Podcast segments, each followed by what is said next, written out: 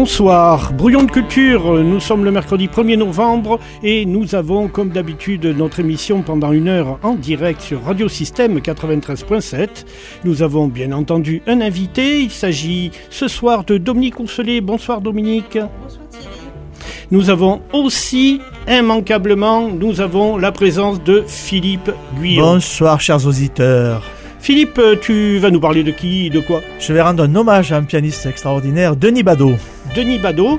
Et donc euh, nous aurons aussi la chronique de Audrey qui nous parlera euh, de, son, de sa visite à l'exposition du Conservatoire de la Chaussette Seule, Conservatoire de la Chaussette Seule organisé par notre ami Jean-Claude Gagneux que nous avions reçu ici sur cette antenne il y a déjà quelques mois.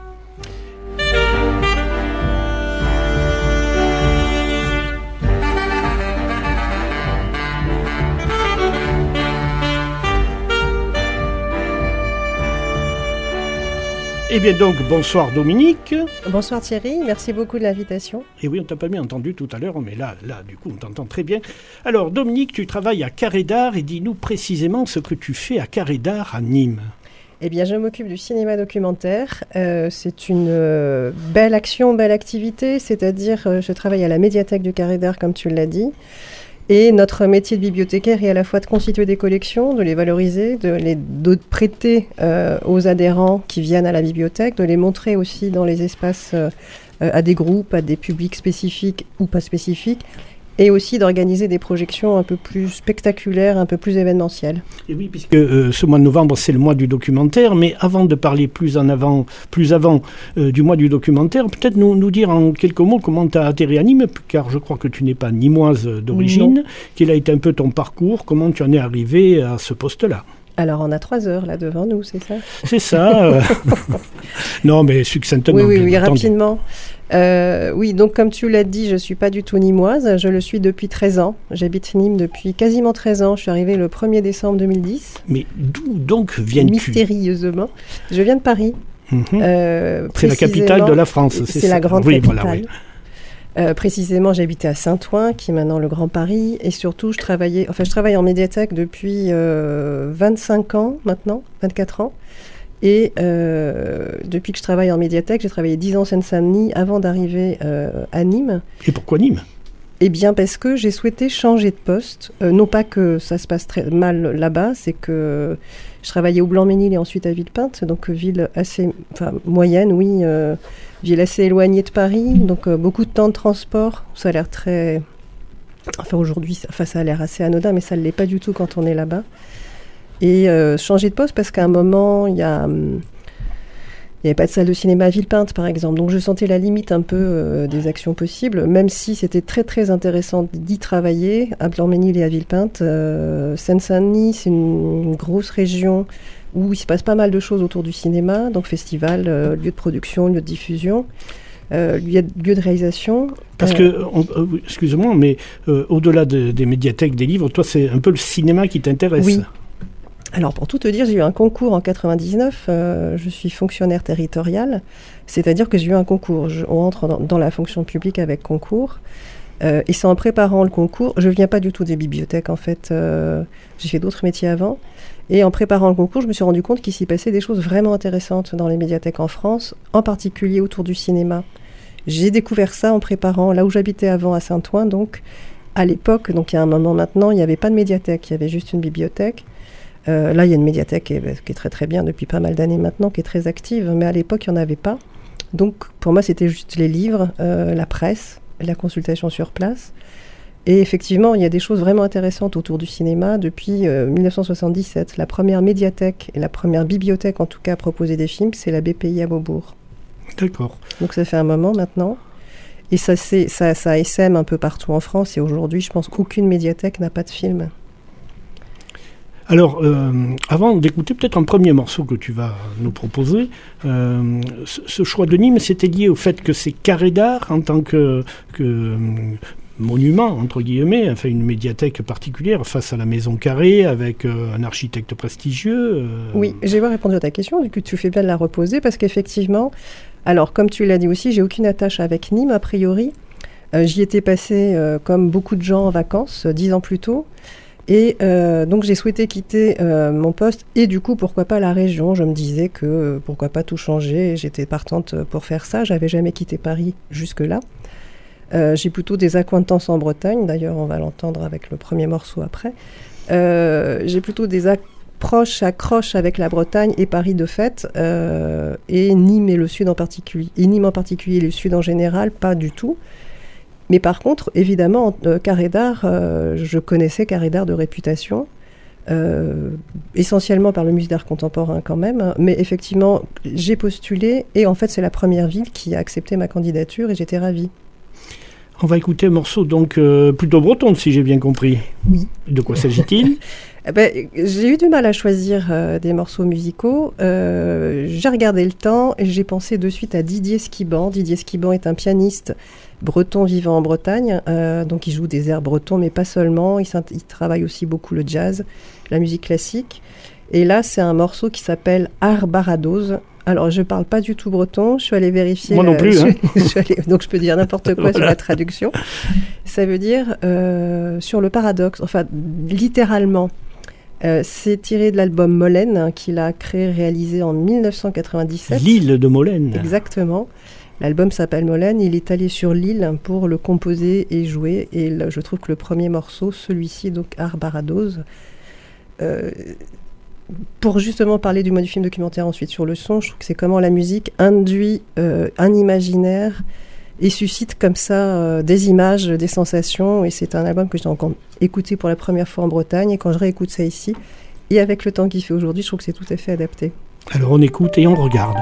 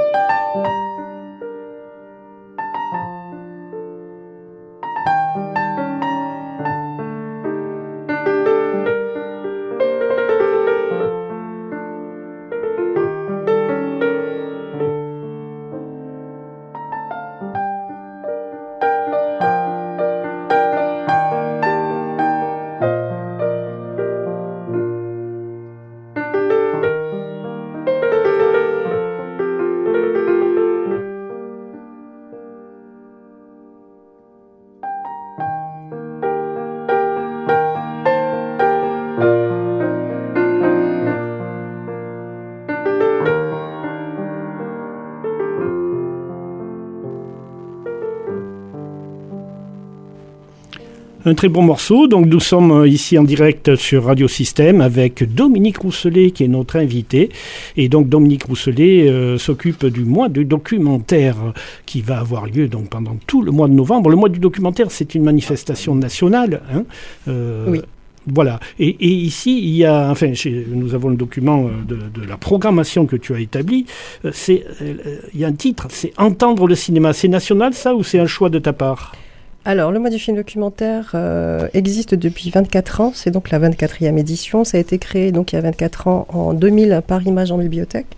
Une association, c'est la tête de réseau des vidéothèques en France, en tout cas les, des lieux qui travaillent le cinéma en bibliothèque, euh, qui organisent des formations, qui, euh, qui accompagnent les professionnels du cinéma en bibliothèque et qui a créé ce, cette manifestation. On ne peut pas parler de festival à, proprement dit. c'est juste une proposition à, tous les programmateurs qui souhaitent participer. Et pour participer, il faut programmer des films documentaires, c'est-à-dire que c'est vraiment du cinéma documentaire, c'est-à-dire que c'est pas du reportage, c'est pas euh, euh, c'est pas juste une interview, un bonus, c'est vraiment un regard euh, du documentaire de création. Exactement. D'accord. Et là, entendre le cinéma, c'est un choix de ta part? Non, pas du tout. C'est oui, pardon. Oui, c'est pas du tout national. je répondais à ta première question. oui, oui, c'est un choix. Donc chaque programmateur est tout à fait libre de ses choix de films et d'invités. Donc c'est euh, donc programmer des films documentaires, donc des regards d'auteurs du cinéma de création, et toujours accompagné, euh, c'est-à-dire il y a toujours des invités, des, événements qui accompagnent les projections à proprement dites. Euh, donc on invite essentiellement des cinéastes, mais vraiment pas seulement. Et là à Nîmes, on a décidé de travailler sur le son de façon très large, très ouverte. C'est quelque chose qui me travaille moi depuis un moment. je trouve qu'au cinéma, on fait pas très attention au son. On fait plutôt, plutôt attention à l'image. On le voit dans des projections, ou même, toi tu connais bien les étudiants, Thierry. Euh, et du coup, c'est très bien que, soit, que ces étudiants soient accompagnés de professionnels, parce qu'on pense d'abord à la fabrication des images avant euh, de penser vraiment à la création et la fabrication du son. Déjà ça d'une part. Et puis, euh, personnellement, je fais jamais attention au son, sauf s'il est très très très spécifique, s'il y a un travail de création vraiment très très fort, ou s'il n'est pas réussi même pour les musiques de films, très personnellement, alors des fois quand je trouve qu'il y en a trop, je trouve qu'il y en a vraiment trop, et ça, ça me marque, ça me, ça ça me. Euh, sinon, quand ça vraiment, quand ça fonctionne vraiment, quand ça a toute sa place, quand c'est pas juste une illustration de l'image, quand c'est euh, Vraiment, il y a une part créative, une part euh, créative au même niveau presque que, le réalisateur, en fait. Et c'est pour ça d'ailleurs que musicien de film, c'est une spécialité des musiciens. Il y en a qui ne font que ça, que de la musique de film. Et il y a des noms célèbres hein, là-dedans. Et euh, il y a souvent d'ailleurs des pairs célèbres entre réalisateurs et musiciens. Euh, Fellini et Nino Rota, voilà, on peut en citer comme ça un certain nombre. Hitchcock et Herman, enfin voilà, il y, a plein de noms comme ça qui reviennent. Oui, oui, c'est des binômes. C'est des binômes, et euh, donc euh, sur des gens qui se sont spécialisés vraiment dans la musique de film. Mais toi, tu, dans cette programmation que j'ai un petit peu lue, ça va au-delà euh, des musiciens de musique du film, il y a aussi des documentaires qui interrogent le son lui-même. Exactement. C'est ça en fait l'idée. Quand on pense au son au cinéma, en fait ce qui vient en premier, c'est la musique et c'est la voix. ce qui est intéressant, de, et c'est tout à fait lié à l'histoire du cinéma, cette, cette, cette question-là. Euh, on parle de cinéma muet ou cinéma parlant. Donc c'est la voix, c'est la parole qui, qui, euh, euh, qui marque le début du parlant. On parle de parlant, on ne parle pas de sonore. Et le mot le plus, le plus juste, ce serait du cinéma sonore ou du cinéma non sonore. Donc parce qu'effectivement, dans le cinéma, en tout cas, il y a trois types de sons qu'on peut, qu'on peut définir comme ça. Donc c'est la musique dont on a déjà parlé. Effectivement, il y a des compositeurs spécifiques pour le cinéma. Ce qui est intéressant, j'ai rencontré aussi, j'ai discuté un peu avec des compositeurs, compositrices. Euh, il y en a qui travaillent à la fois pour le cinéma de fiction et le cinéma documentaire. C'est pas tout à fait la même chose. Et en même temps, c'est un travail de création de la même façon. Euh, donc, et la parole, donc la, voix. Donc évidemment, le, point de départ du cinéma parlant, c'est le cinéma parlant par définition. Donc la voix et donc la parole. Et la parole est essentielle, et en particulier dans le cinéma documentaire. Et ça, on le sait quand on voit des films documentaires et quand on est documentariste ou qu'on rencontre des documentaires, quand on voit des films tout simplement. Euh, et justement, enfin tout ça, bah, enfin comment dire, j'ai envie de dire plein de choses en même temps, donc ça, se bouscule un peu. Euh, tout ça est lié aussi aux évolutions techniques, technologiques, c'est-à-dire que le, il y a eu un moment où le son a été permis au cinéma, donc la parole. On entendait les voix des comédiens, des comédiennes.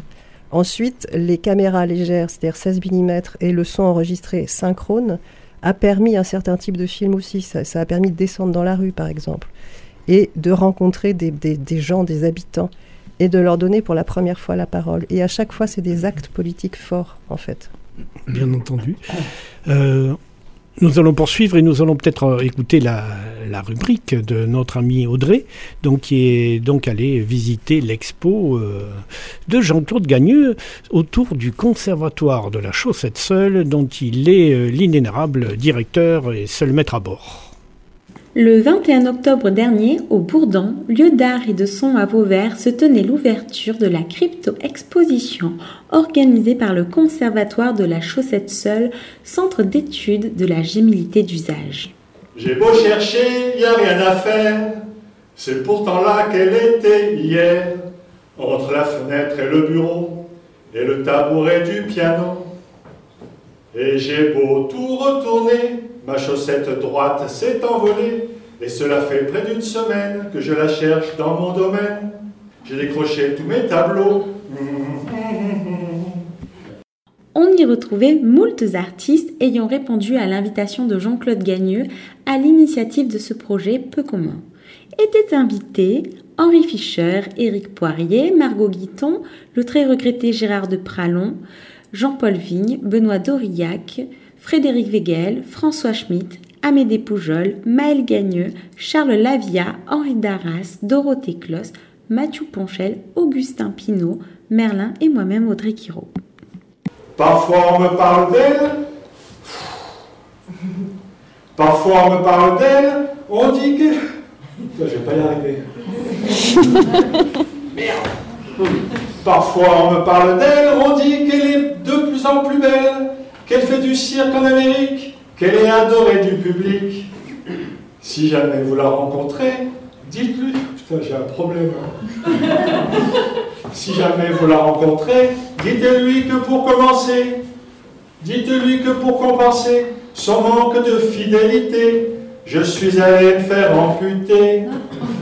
Thierry Bourdi, notre animateur à Brouillon de Culture et moi-même étions présents lors de la visite faite par notre hôte Jean-Claude Gagneux qui nous a présenté quelques-unes de ses œuvres le soir de l'ouverture, donc le 21 octobre.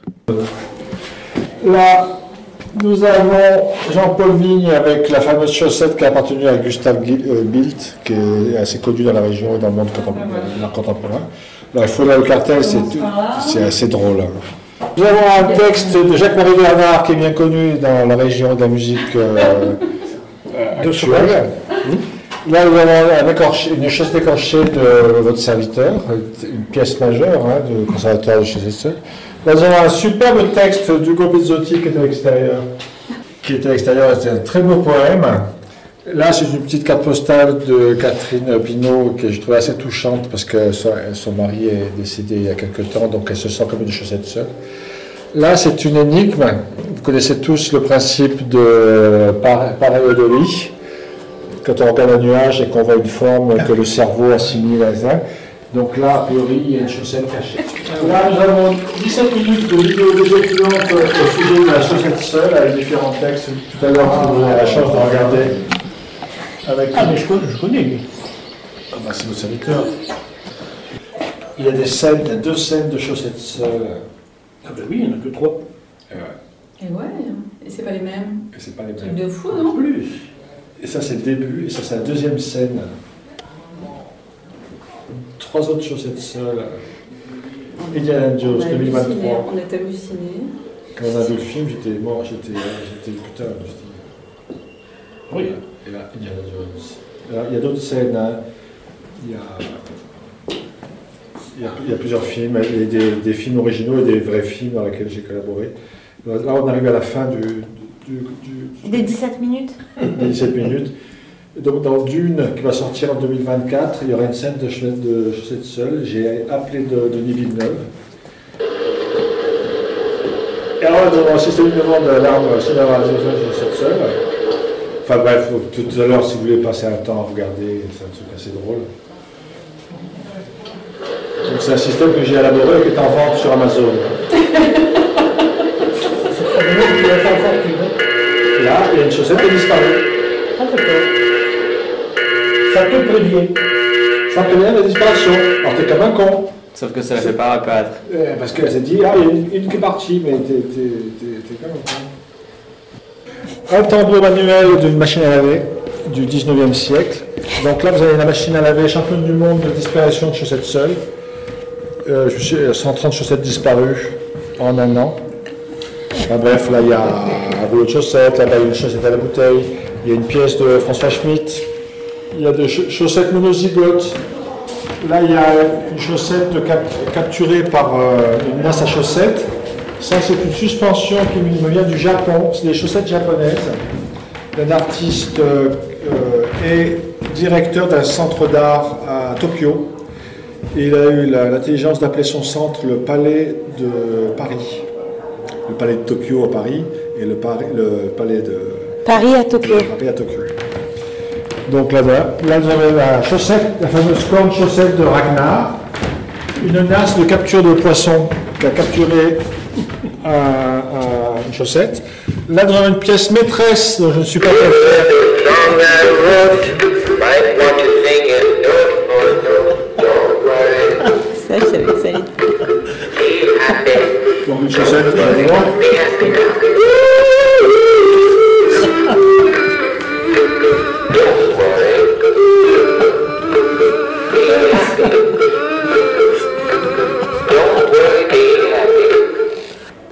Là, c'est une chaussette de méditation.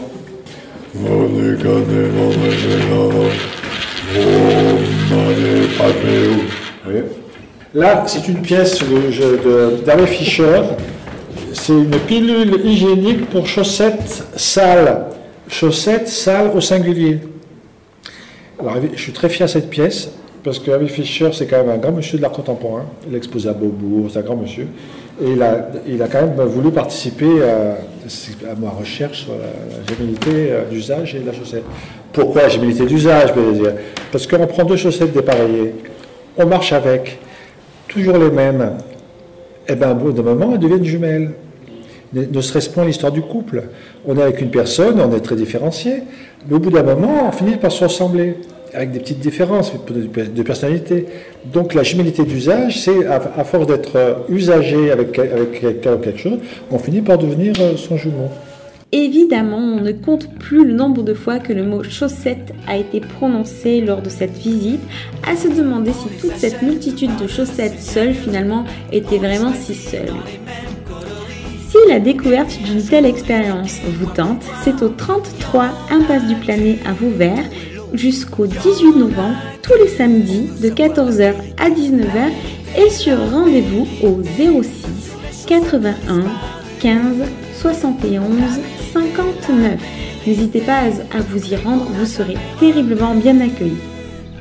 Merci Audrey pour euh, ce reportage. Là, il s'agissait d'un reportage, effectivement, mais euh, c'est toujours bien. Audrey fait ça très bien parce qu'elle elle va prendre aussi l'ambiance sonore et pas seulement euh, la parole. Bonjour monsieur, vous faites quoi? Elle a toujours cette idée de prendre un peu la- l'ambiance et, et on est bien là dans, dans l'idée du son dans, dans un film, c'est qu'il y a la parole qui est très importante puisqu'elle dit des choses évidemment, mais il y a aussi l'ambiance qui renvoie à tout un environnement et à tout un climat.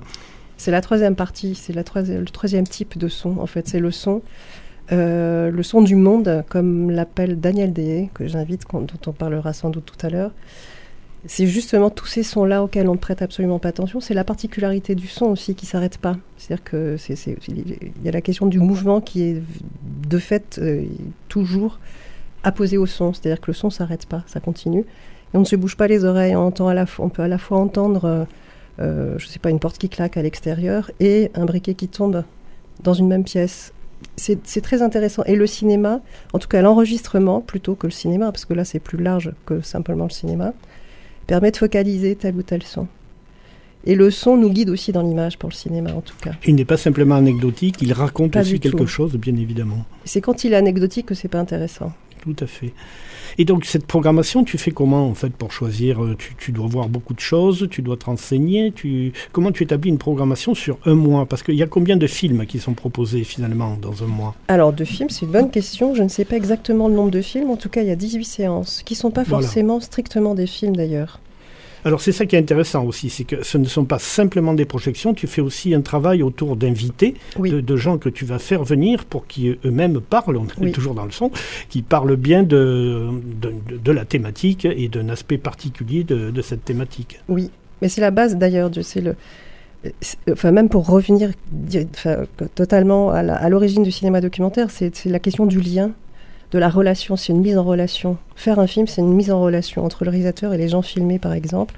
Évidemment, quand on programme des films, c'est une, mise en relation entre le programmateur et les publics à qui ces films s'adressent, et on a une autre mise en relation entre les invités et, euh, et les publics et les films. Et donc, c'est aussi intéressant, cette mise en relation-là, à la réfléchir et à l'imaginer avec d'autres formes artistiques. Et pas strictement le cinéma. Le cinéma, c'est vraiment aussi, là aussi, le, principe même du cinéma documentaire, c'est de s'intéresser à tout et de s'ouvrir à tout. Et donc, une programmation, ce qui est intéressant dans une programmation de film, euh, puisque là, on n'est pas vraiment un festival de cinéma proprement dit, même s'il y a des festivals de cinéma aussi qui associent comme ça euh, euh, du live, euh, des, des rendez-vous en direct, soit, soit lecture, soit musique, soit... et c'est ce qu'on fait chaque année, et cette année peut-être en particulier, particulièrement, je veux dire. Alors on peut citer parmi les, les- les invités qu'il y aura ce mois-ci, un qui est particulièrement célèbre, c'est Mathieu Amalric. Oui, c'est la star. Voilà. Bon, on y reviendra tout à l'heure parce que Mathieu Amalric et John Zorn, là, les gens ne font pas forcément le lien parce qu'ils connaissent pas John Zorn souvent. Mais euh, Mathieu Amalric n'est pas qu'un acteur, il fait aussi du cinéma et donc Oui. nous allons en parler quand on rentrera dans le détail de la programmation. Peut-être nous parler de comment, quand ça commence et avec quoi, quelle est l'ouverture de ce mois du documentaire qui aura lieu à Nîmes, à Carré d'Art, pendant tout ce mois de novembre. L'ouverture, C'est le 8 novembre, donc mercredi, euh, dans Prochain. une semaine, voilà. pile, à 18h30. Et qu'est-ce qui va Alors se passer évidemment, toutes les séances de Carré sont gratuites. C'est gratuit, C'est important c'est à gratuit. dire. Voilà, c'est comme la culture à vos verres, c'est gratuit. Il y a quelques séances. Alors c'est intéressant justement dans ce euh, participer, enfin profiter du mois du film documentaire. Enfin pas, on, on peut travailler tout à fait à l'année aussi bien sûr, mais on travaille très très bien avec le sémaphore, la salle du sémaphore.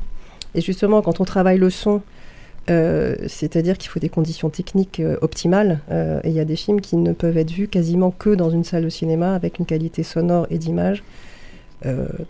J'ai dire exceptionnelle. Non pas que ce soit pas le cas en bibliothèque, mais on n'est pas une salle de cinéma non plus en fait.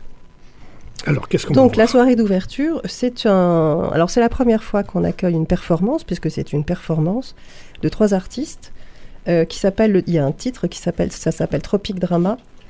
Et euh, c'est un duo de musiciens qui s'appelle Les Locataires. Et ce duo est constitué par Thierry Daudet, euh, trompette, voix et différents instruments. Et Samuel Sylvan, batterie, plutôt bat- batteur de jazz, Un musicien bien connu dans la très région. connu. Très connu. Ils sont tous les trois d'ailleurs euh, très connus. euh, Ils sont venus à Vauvert, j'imagine déjà, non? Oui, oui, oui, oui, oui, oui, ils ont fait des, des concerts sur Vauvert. Et donc le, le- le- le duo se nomme, s'appelle Les Locataires, et les locataires travaillent depuis quelques mois, voire un an, voire plus d'un an même, avec euh, Christophe Blanc, son nom d'artiste c'est Valparès. Et Christophe, lui, est plutôt graphiste, artiste plasticien et vidéaste. Donc c'est vraiment l'association de tout ça en live. C'est-à-dire En direct. que- En direct. Oui, oh, parlons français. Et, ils étaient passés au château d'Espérant. euh, Exactement, c'est ça. hein. Et donc, il- moi, je les ai découverts au petit théâtre de la Placette à Nîmes, Mhm. euh, donc à la Placette, et ensuite au château d'Espérance, À Saint-Gilles. à Saint-Gilles. Et là, c'est la troisième fois qu'ils se produisent avec ce spectacle-là. Et donc, c'est à chaque fois évidemment différent. Et évidemment, ça se, ça se, comment dire, il s'adapte au lieu. Évidemment, les propositions sont différentes selon les lieux. Et là, ça a lieu où? Et là, ça a lieu dans l'atrium, c'était dans l'espace ouvert en bas.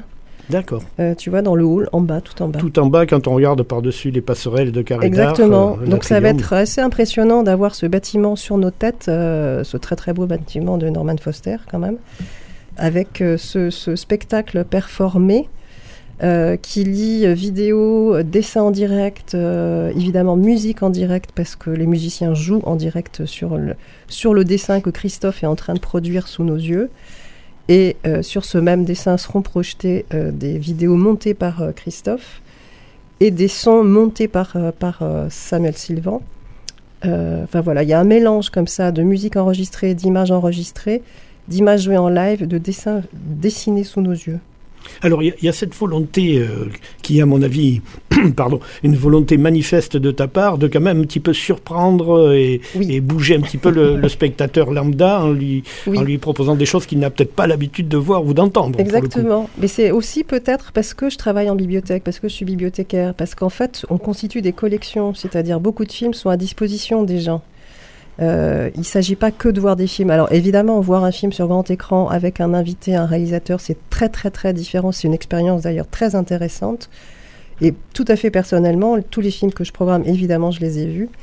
J'en ai vu certains il y a longtemps que j'avais repérés et je me disais peut-être qu'un jour je trouverai l'occasion de les montrer. Euh, et parfois, je les ai vus en festival moi-même, ou parfois sur un écran euh, vidéo. Et les revoir sur grand écran, ça change tout à fait le sens. Et on, on per- on voit des choses qu'on ne voit pas d'habitude, à la fois parce que l'image est agrandie, mais le son aussi est beaucoup plus précis.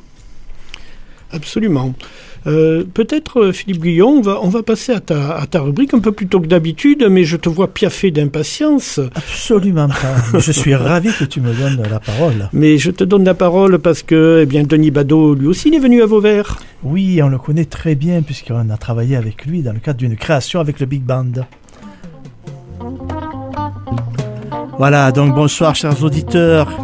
Comme nous disions, ce soir j'aimerais rendre un hommage à un musicien de jazz, pianiste, chef d'orchestre, compositeur, qui a marqué l'histoire de notre Big Band, le Big Band de Petite Camargue, que j'ai dirigé pendant trois- 33 ans au sein de l'école de musique. Je veux parler donc de Denis Badeau.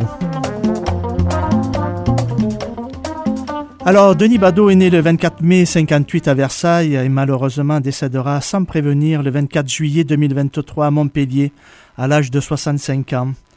Passé par l'étude du classique jusqu'au Conservatoire national supérieur de musique de Paris, il fait irruption sur la scène jazz en remportant le premier prix du concours national de jazz de la Défense en 79. En 1980, il rejoint l'équipe pédagogique de l'école de jazz SIM à Paris. Doté d'un optimisme à toute épreuve, d'un humour débridé et d'un sens de la pédagogie hors du commun, son enthousiasme débordera dans les couloirs de cette première école de jazz en France. À partir de 82, son premier big band, la bande Abado, participera au renouveau du jazz français. Cet orchestre enregistra en 1986 son unique disque En vacances au soleil. Écoutons donc Denis au piano et Dominique Pifarelli au violon solo dans une magnifique ballade qui s'intitule Entre deux mots, sous le titre duquel il revisite avec beaucoup de sensibilité le sublime Silence du contrebassiste Charlie Haddon.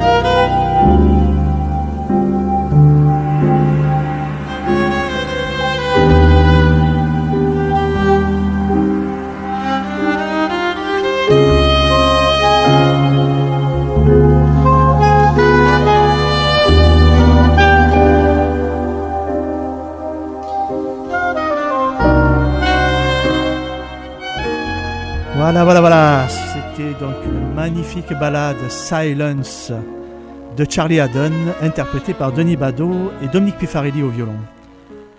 En 1986, le ministère de la Culture crée le premier orchestre national de jazz que l'on nommera ONJ et qui deviendra le pendant de l'Orchestre national de France, qui est une formation classique. Denis Badeau acceptera de participer et de partager avec son ami Andy Emler les claviers de ce premier orchestre dirigé par François Janot.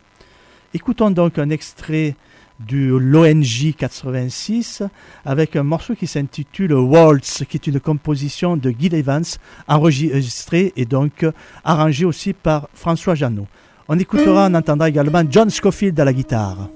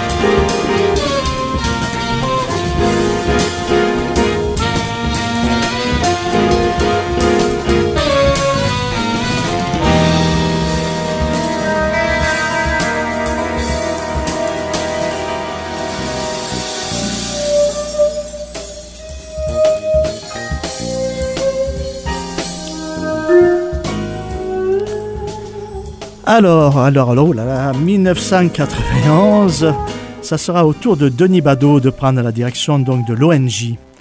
Le mandat de chef d'orchestre et compositeur, initialement d'un an, se rallongera également de deux années supplémentaires et trois disques verront le jour.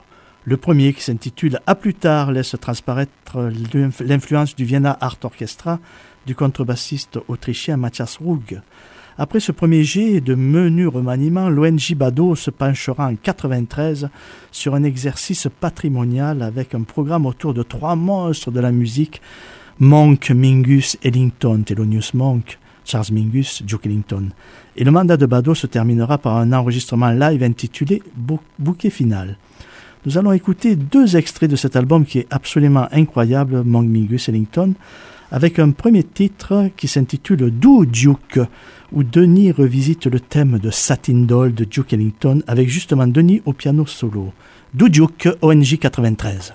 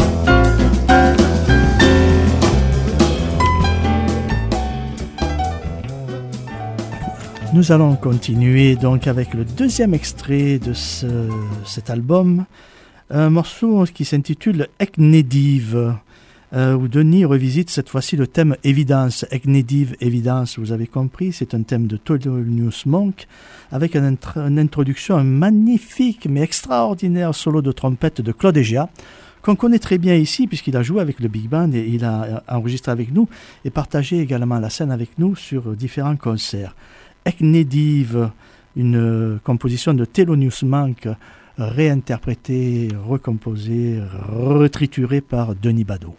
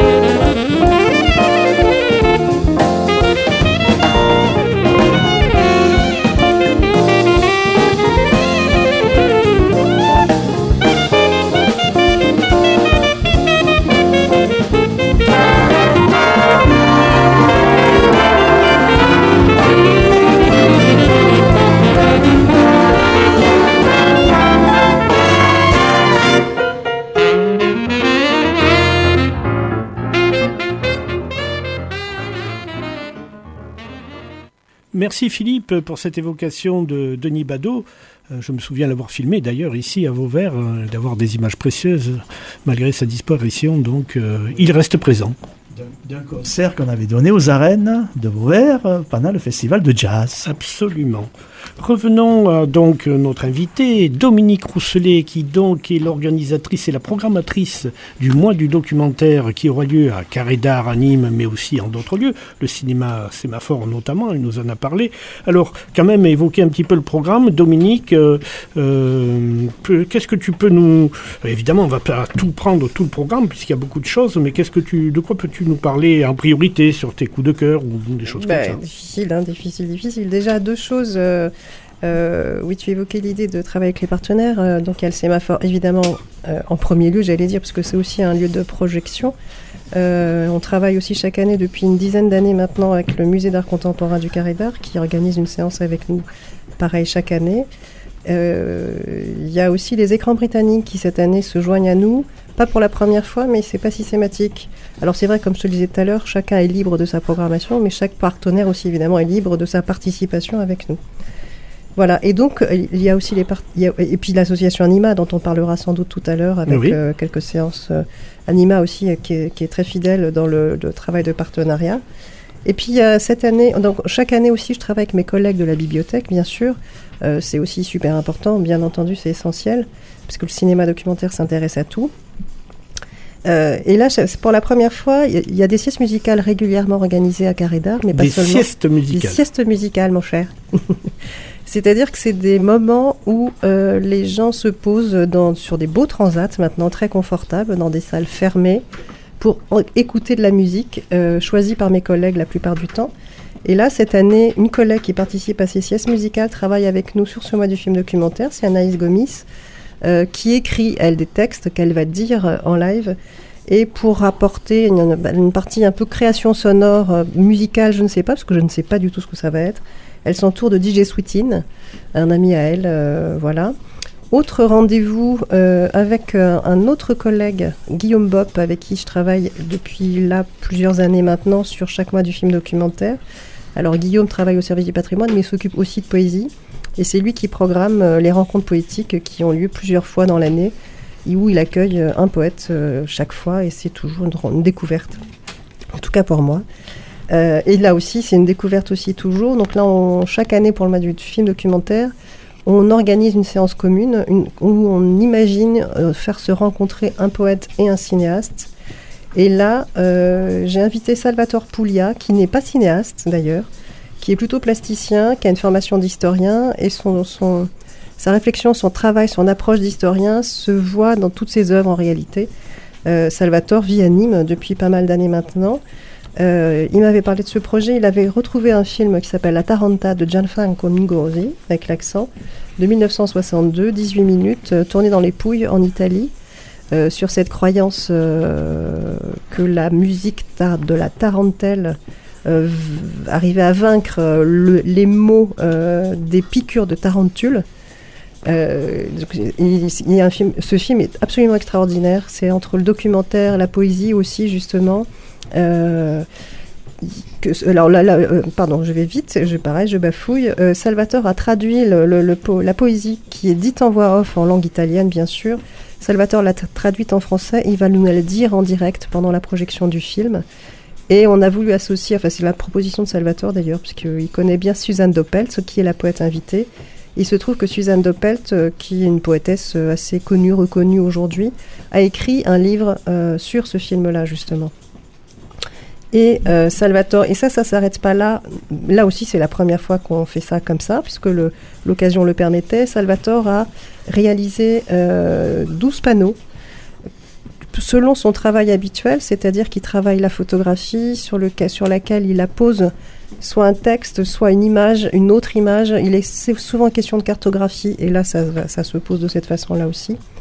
Et l'exposition se tiendra à Carré d'Art, donc du 7, au 9 du 7 novembre au 9 décembre, dans l'espace public de la bibliothèque du Carré d'Art. Donc là aussi, c'est un, Un mélange de plusieurs arts, de plusieurs expressions. à partir d'une œuvre, euh, d'une œuvre originelle, départ, qui est le film du Oui, oui. Alors ensuite, euh, dans ce mois du documentaire, que nous proposes-tu en particulier? Alors, je voulais aussi parler, là aussi, sur le travail avec mes collègues. Euh, Mes collègues, là, je pense à mes collègues de Marc Bernard, la bibliothèque qui se trouve dans le quartier Pissevin, qui est fermée depuis avant l'été. Oui. Et on sait pourquoi, dans Oui. des conditions extrêmement difficiles. Euh, la vie très, très difficile que vit le quartier aujourd'hui et depuis pas mal de temps maintenant. Alors évidemment, mes collègues bibliothécaires continuent de travailler. Il y a d'ailleurs un lieu qui accueille le public, un petit lieu qui accueille le public euh, dans ce quartier-là. Et euh, chaque année, quand elles peuvent, quand on peut travailler ensemble, évidemment, il y a une proposition de mes collègues de Marc Bernard pour le mois du film documentaire. Et là, elles ont maintenu euh, la proposition. Ce sont deux films de Jean-Gabriel Perriot que j'aime beaucoup. J'aime Mhm. beaucoup son cinéma. Et euh, la projection sera accueillie au Centre social Simone Veil. Euh, voilà, donc ça c'est important aussi de soutenir ça parce que parce que c'est important aussi que ça se passe ailleurs. Dans les quartiers, en l'occurrence. Exactement, bien sûr. On a organisé de très très belles projections à Carré d'Art euh, il y a quelques temps, il n'y a pas si longtemps d'ailleurs, où, où vraiment tout le monde se déplaçait. On, on venait rencontrer des réalisateurs là-bas. Pas Voilà. carré d'art. Pas à Carré d'Art, à Marc Bernard. Voilà. à- Je dis à Carré d'Art. Ah, j'ai dit Carré d'Art, pardon. Alors ensuite, euh, que nous proposes-tu? Euh, Alors, il y a deux stars invitées. Donc, il y a vraiment la star dont on. bon, là, on fait un peu chronologique, peut-être, je sais pas. Non, mais euh, le tout c'est qu'on parle de ce qui va se passer. Oui. Et bien, la deuxième star, qui est une star en fait, mais qui est très peu connue. Et là, je me dis que c'est peut-être euh, travailler le son qui rend les gens qui travaillent le son beaucoup plus invisibles. Le son n'étant pas visible. C'est vrai. Et là, j'invite Daniel D. Daniel D, c'est un. Comment le définir, comment le décrire euh, C'est quelqu'un d'extrêmement important quand on travaille le son au cinéma. Tu me demandais tout à l'heure comment on monte une programmation. J'ai eu envie de travailler ce thème-là depuis longtemps. Et évidemment, j'ai toujours pensé à Daniel D. Et il se trouve qu'il est disponible et, je suis très heureuse qu'il vienne à Nîmes. Euh, parce que Daniel, c'est à la fois un ingénieur du son, un réalisateur de son. Il travaille pour le cinéma, à la fois pour la fiction et le documentaire, mais aussi pour le spectacle vivant. Euh, il a beaucoup, beaucoup travaillé au théâtre de Lyon. Par exemple, euh, il travaille avec des metteurs en scène, il travaille le son dans un espace, euh, comment dire, ouvert au public, entre la voix des comédiens, l'espace, en fait, etc. Il fait un, travail très, très précis là-dessus. Il travaille aussi avec des musiciens, donc il va souvent en studio, il travaille beaucoup de façon très pointue et très précise avec des musiciens. Et aussi le cinéma. Et c'est aussi un très grand théoricien du son au cinéma. Il a écrit pas mal de livres. Il sort son dernier livre là le 16 novembre, euh, dont j'ai oublié le titre d'ailleurs. Je suis désolée. Je, C'est pas grave. Il fait, il fait un peu suite au travail qu'avait fait Michel Chion sur le son au cinéma. oui, c'est ça. Sauf que Michel Chion, lui, il fait pas. Il n'était pas un son. Il est pas. Lui, Non, il non. fabrique en plus. Oui, c'est oui. la. C'est vraiment. euh, c'est quelqu'un qui est pertinent à tout point de vue en fait, à la fois parce qu'il sait. Non pas que Michel Chion ne sache pas de quoi il parle évidemment, mais. Moi, ça me fait penser, je, je pensais à. à- c'est un peu l'équivalent de Jean-Louis Comolli, je trouve, hein, parce que c'est un grand penseur du cinéma, Jean-Louis Comolli, qui est aussi réalisateur. Mhm. Euh, Daniel Day, c'est un peu l'équivalent en son, alors même si je trouve qu'il multiplie encore plus euh, ses expériences, Daniel. C'est le 17 novembre au Grand Auditorium de Carré d'Art. Oui, c'est ça. Et donc, il vient nous rencontrer la journée entière du 17, Oui. à, 10 donc à deux moments, euh, le, le matin et l'après-midi. Euh, évidemment, tout le monde est le bienvenu. C'est ouvert au public, euh, c'est gratuit, comme je le rappelle, enfin, comme je l'ai déjà dit. Euh, J'espère beaucoup d'étudiants viendront parce que vraiment, quand on, est étudiant, quand on travaille l'image et le son, quel qu'elle soit, quel qu'il soit, ça pas juste la musique, c'est essentiel de rencontrer quelqu'un comme lui. C'est quelqu'un de très formateur. Et le soir, projection à carré d'art d'un film qui s'appelle Le territoire des autres, qui est un grand film documentaire. Que j'avais vu quand j'avais 15 ans. Et ben oui, j'imagine. Et qui est magnifique parce que euh, la bande-son est absolument remarquable. Je me souviens notamment des girafes au ralenti euh, qui, euh, qui se. qui- Avec les ailes, les oreilles. avec les, les coups, Les- le coup des Ah oui, girafes oui, oui. qui sonnent comme les cloches d'église. Ah oui, oui, Avec le bruit des girafes, cloches d'église. je pensais aux éléphants, n'importe quoi. C'était Oui, magnifique. Oui, oui, plein d'autres choses comme ça, effectivement. Je te propose, euh, si tu en as fini sur Daniel Day, euh, je te propose qu'on fasse une petite respiration musicale euh, avec un deuxième morceau peut-être que tu as choisi et qui serait donc euh, Alors, ça n'a absolument rien à voir. avec le premier. Et ça oui. n'a rien à voir aussi avec, ma avec les propositions de mon voisin de droite, enfin personne ne sait à la radio, mais Philippe Guillaume. Philippe Guéon, pardon. Euh, j'ai voulu un truc un peu festif après euh, Didier Skiban, un peu, un peu nostalgique, mélancolique. Euh, là, les B-52s, ça va nous rappeler euh, nos premières boules. Enfin, je ne sais pas, en tout cas, c'est très joyeux. Love Shack.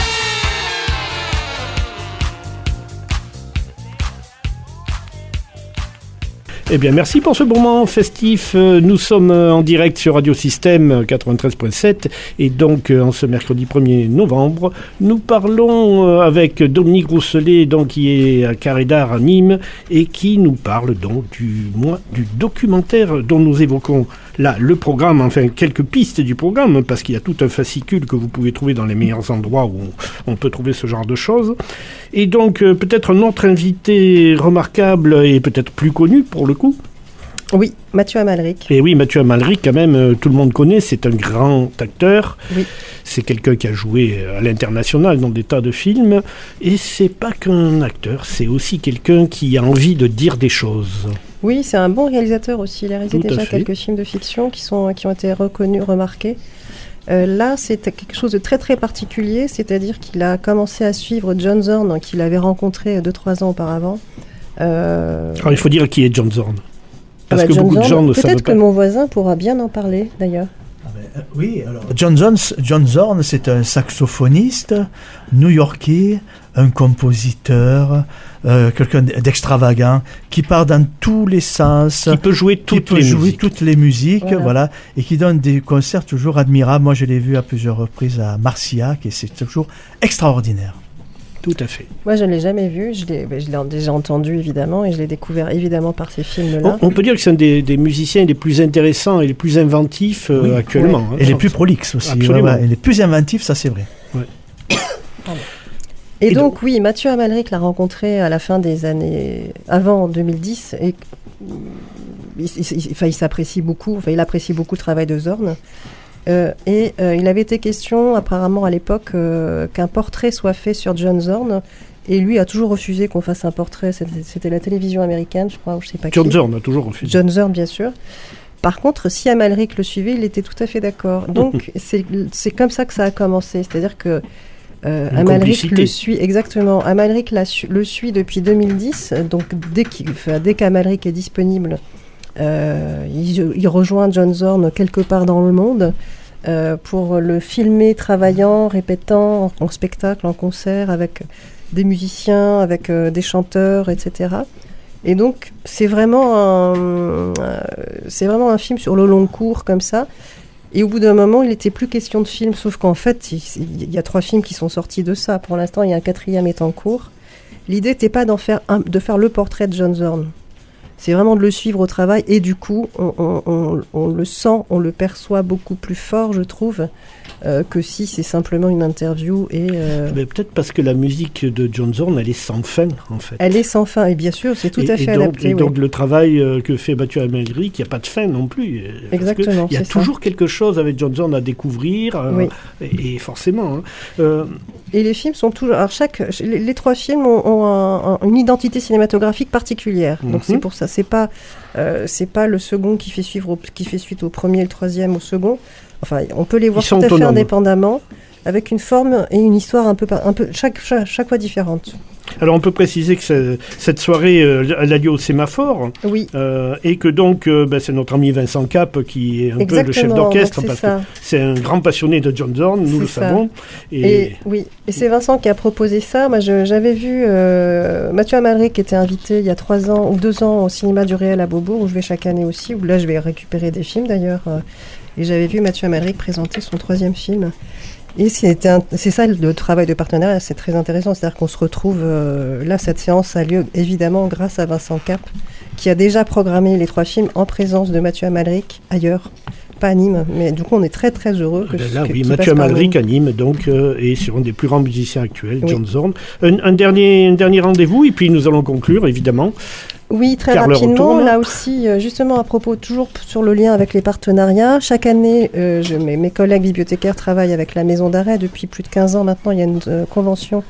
Euh, et chaque année, je vais présenter un film avec un invité à la maison d'arrêt. Et là, j'ai proposé un film de, de 36 minutes euh, réalisé par Maya Abdulmalak, tourné à Beyrouth. euh, cinéaste franco-libanaise. Euh, et il se trouve que justement ce film-là, je l'avais découvert au Festival Cinéma du Réel à Paris cette année en mars euh, 23 donc. Il se trouve que ce prix a obtenu la mention des détenus. Et donc j'ai proposé à euh, la personne euh, avec qui je travaille à la maison d'arrêt, chargée de l'action culturelle de la maison d'arrêt de Nîmes, depuis très longtemps aussi, comme le son, je, je- je réfléchis à monter un, atelier de programmation. Et c'est ce que j'ai proposé à la maison d'arrêt. Et le, le- Luca, Luca hum, Buccelli, euh, le- le- mon collègue avec qui je travaille à la maison d'arrêt, est tout à fait partant. Et donc l'atelier de programmation a eu lieu. Donc j'ai proposé cinq films aux détenus, cinq films de 30 minutes, sur trois après-midi qu'on a, qu'on a passé ensemble. Et un film est choisi, donc je l'annonce en avant-première mondiale, parce que vraiment il vient tout juste d'être choisi. C'est L'amour existe de Maur- Maurice Pialat, son tout premier film tourné à Paris en 1960. Et donc ce film-là sera montré avec le film de Maya. Euh, et Maya évidemment est tout à fait d'accord, au courant. euh, euh, voilà. Donc une séance double film aussi là. Et ça a lieu, rappelle la date, Et ça a lieu le 24 novembre à Carré d'Art, à Alors, on- 18h30. 18h30, donc on le voit, un programme très riche avec des tas de choses à découvrir, des choses qu'on n'a pas l'habitude de voir. Et donc, euh, je vous invite toutes et tous euh, à consulter ce programme et à faire euh, votre choix là-dedans pour aller voir, découvrir ce cinéma documentaire, donc ce cinéma de création, qui est donc dans ce programme concocté par Dominique Rousselet. Dominique Rousselet, merci d'avoir été parmi nous pendant une heure et de nous Merci avoir beaucoup, parlé. ça passe très vite. Oui, ça passe toujours très vite. Mais ça veut dire qu'on s'ennuie pas, Eh tout ben, simplement. exactement. Chers auditeurs, euh, je vous remercie. Euh, oui, Oui, j'aimerais à la limite terminer l'émission avec un morceau de John Zorn. ah, c'est pas une mauvaise idée du tout. Accordez votre honneur. Merci, monsieur. Eh bien, bonsoir à tous les auditeurs. On se retrouve le mois prochain, le 3 décembre, me semble-t-il, avec Eddie Ponce.